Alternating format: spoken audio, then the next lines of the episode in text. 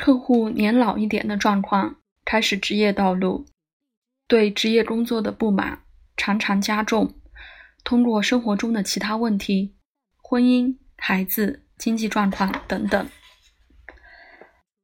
工作带着不满的裂纹，从生活的其他部分吸引了碎片，开始责备越来越多，不切实际的。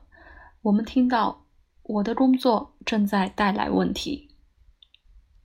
很明显，最好的职业通道很多年没有被选择和准备好。以及经验丰富的，也就是说，对有些人，在他或他五十出头的时候，很清楚，没有什么更多能做的。再次的传动装置对一个新的方向是几乎不可能的。如果一个人要维持收入水平、保险计划、养老计划和社会保险。通常首选的通道有一些出路，生活中的一些表现是积极的，可能通过一个爱好，或通过一个与职业平行的教育计划。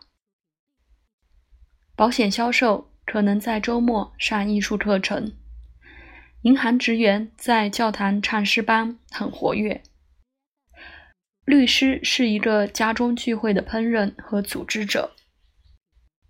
真实的房地产经纪，从占星学的高级课程毕业，在周末看占星客户。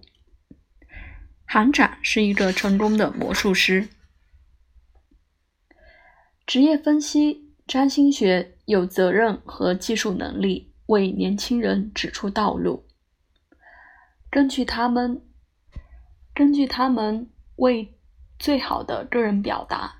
关于职业方向的最初想法和感受，去证实已经在生活中起作用的选择，或去调整误导的观点，去准备最好的状况。